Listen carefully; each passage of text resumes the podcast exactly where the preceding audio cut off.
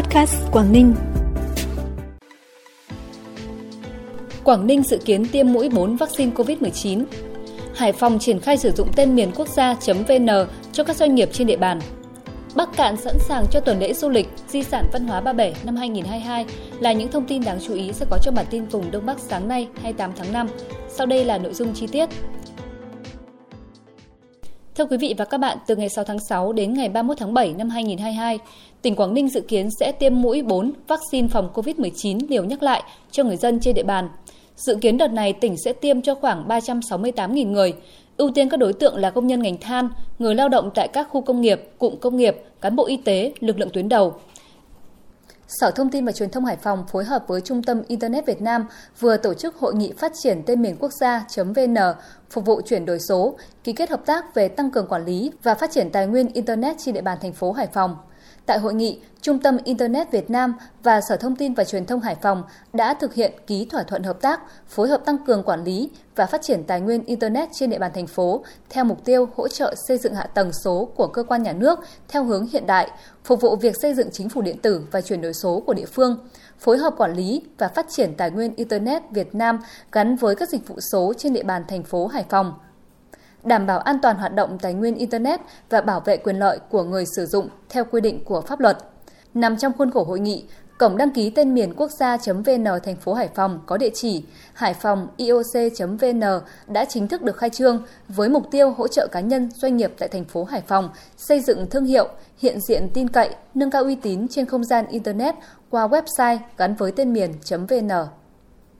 Từ ngày 1 đến ngày 6 tháng 6, tại huyện Ba Bể, tỉnh Bắc Cạn sẽ diễn ra chuỗi sự kiện quảng bá, xúc tiến du lịch thương mại với điểm nhấn là tuần lễ du lịch Di sản văn hóa Ba Bể năm 2022. Các hoạt động trọng tâm gồm chương trình du lịch trải nghiệm sinh thái và vùng bí xanh thơm tại thôn Bản Váng, xã Địa Linh và thôn Phiêng Phàng, xã Yến Dương, huyện Ba Bể trong khuôn khổ sự kiện xúc tiến tiêu thụ bí xanh thơm và sản phẩm ô cốp gắn với du lịch trải nghiệm tỉnh Bắc Cạn năm 2022. Ngay sau sự kiện này là tuần lễ du lịch Di sản văn hóa Ba Bể năm 2022.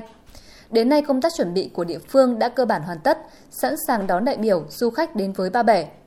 Tại tuần lễ du lịch, ngoài các chương trình do Sở Văn hóa Thể thao và Du lịch chủ trì, huyện Ba Bể còn tổ chức hội nghị xúc tiến quảng bá du lịch, tổ chức các giải thể thao, các trò chơi dân gian, tổ chức hội trại thanh niên và bố trí các gian hàng để quảng bá các sản phẩm ô cốp trên địa bàn huyện. Để chuẩn bị chu đáo cho lễ mở vườn vải xuất khẩu vào ngày 29 tháng 5, huyện Thanh Hà, tỉnh Hải Dương đã xây dựng kế hoạch chi tiết, phân công nhiệm vụ cụ thể cho các cơ quan chuyên môn, bảo đảm an toàn, góp phần thành công buổi lễ. Theo đó, lực lượng công an huyện bố trí đón dẫn đoàn từ cầu vượt 789 vào sáng 29 tháng 5, các xã ven đường 390, Cắm Hồng Kỳ chào mừng, bảo đảm an toàn giao thông, không để xảy ra ủn tắc lớn chiếm, bày bán hàng ở lòng đường tại điểm tổ chức lễ mở vườn vải xuất khẩu ở thôn Thanh Lanh, treo băng rôn khẩu hiệu.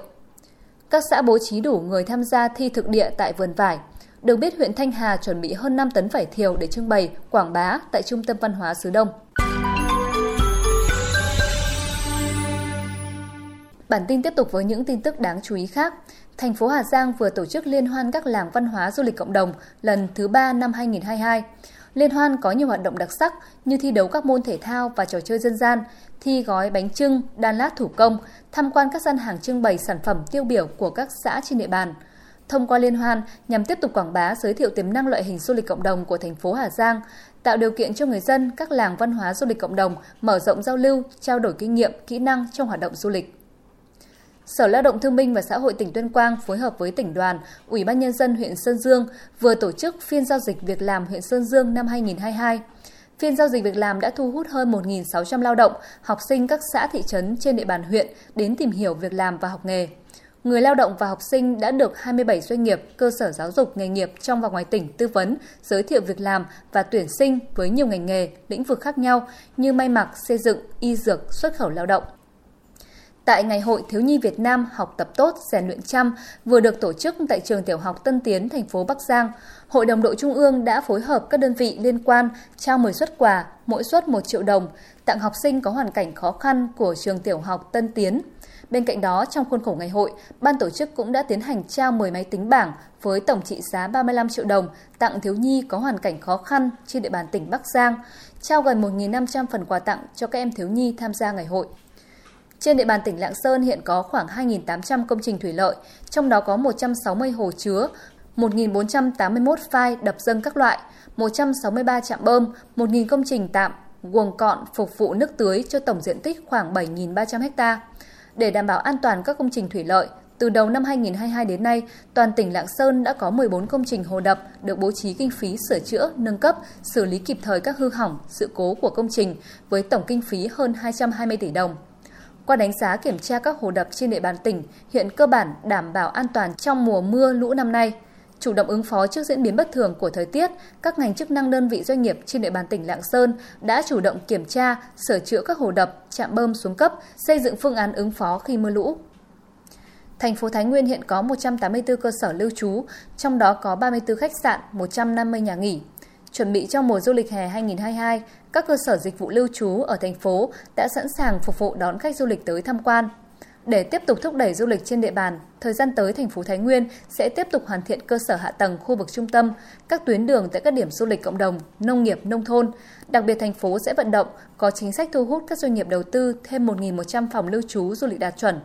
Địa phương phấn đấu đến năm 2025, tổng doanh thu từ du lịch đạt gần 3 tỷ đồng, đóng góp 5% tổng thu vào cơ cấu kinh tế của thành phố. Phần cuối bản tin là thông tin dự báo thời tiết.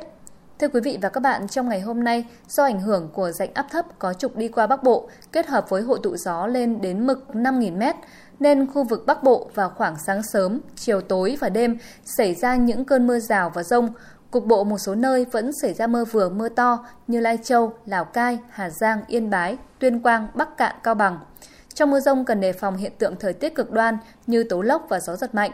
Và ban ngày nắng mưa xảy ra đan xen, trong ngày nhiệt độ ban trưa có thể tăng lên ngưỡng từ 28 đến 31 độ. Cảm ơn quý vị và các bạn đã quan tâm và lắng nghe bản tin podcast Quảng Ninh. Xin kính chào tạm biệt và hẹn gặp lại.